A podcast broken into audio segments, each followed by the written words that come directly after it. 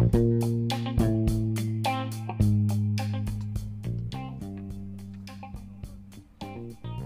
い皆さんこんにちは。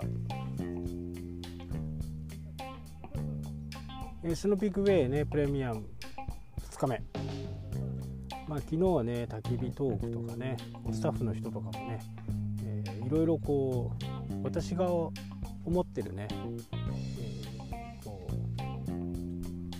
こうしたらいいかなとかこういう風にならないかなっていうことをね率直に話させてもらいました。でまあ、まあ、1,000人近い人たちがね集まっての、え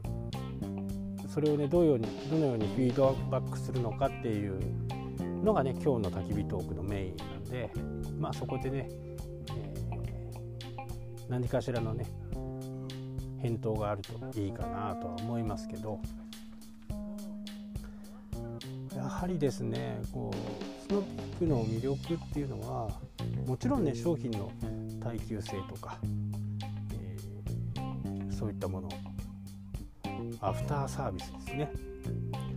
これがまずしっかりしているということです。1回買って終わりみたいなね、えー、アフターサービスもないみたいな感じではないですね。基本的にえ保証期間っていうのがないんです。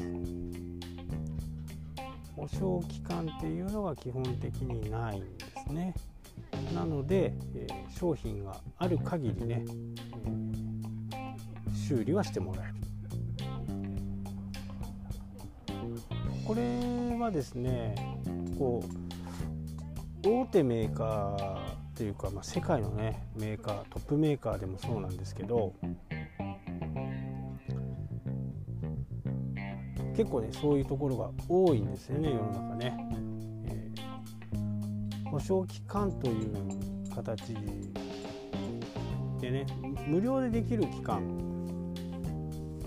と、まあ、商品が売ったものがね、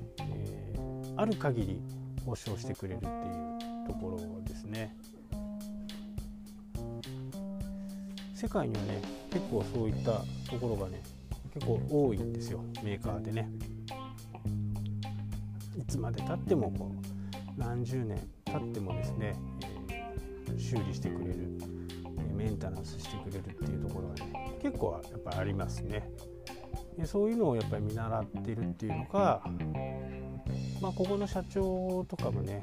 スノーピークの社長とかも、えー、海外とかね、えー、いろんなところで経験しているようなのでやっぱりそういういいところねどういうふうに日本で使えるかっていうことをね、えー、学んだのかなっていうふうにね、えー、思いますね。なのでね、えー、一つテントを買ったとしてもそれは永久的にね、えー、メンテナンスはしてくれると。ただあのー、やっぱりテントはね雨に濡れたり外のね埃でやっぱ経年劣化っていうのはするんですよね。でこの経年劣化に関してはもうあの破水効果がないのは新しいのをお買いくださいっていうようなねこんなようなスタンスですね。でまあ金額も高いんでねあのー、変なクレーマーもいないのかなっていうふうに逆にねえー、そう思いますね。これが安かろう悪かろうでなるとそういうクレーマーが出てきたりするのではないかなっていうのは私のね、えー、予想っていうか重いんですけどね、え、ある程度こうそういう遊びとかにね、え、余裕を持ってやる人たちっていうのはしっかりその説明さえ聞いておけばね、え、そこから何かこう後からね後出しじゃんけんのような文句を言う人はなかなか少ないのかなと。初めにねそういうことをしっかり言って高いんですようちはと。でも、え、商品のね、えー、使える限りはアフターサービスをいたしますよというふうな形でねやっています。テントはやっぱりこの破水っていう部分水を跳ねる。ここがねあの染みてきて雨の時にねテントの中に雨漏りがする。これを一番アウトですからね。こうならないような、えー、破水効果をどうしていくかっていうことなんかもね、えー、雨が降った後はねそのままこうスノーピークに郵送手続きをすると乾燥して乾かしてしっかり畳んでくれてっていう風なね、えー、ことをしてくれたりします。ある程度ね熱を加えることでその破水効果っていうのが長く続くと言われてますんでそういったことをねやってくれたりもするんですよね。まあ一つ一つあのー、本当にこう吟味して、作られているものなんで非常に長持ちします。ただまあスノーピークの悪いところっていうか重い高いというね、えー、ところはねやっぱりこう否めませんのでこれはねもうスノーピーク自身は割り切ってますよね、えー、このね車でキャンプをする。ここをね、えー、メインにしていますんで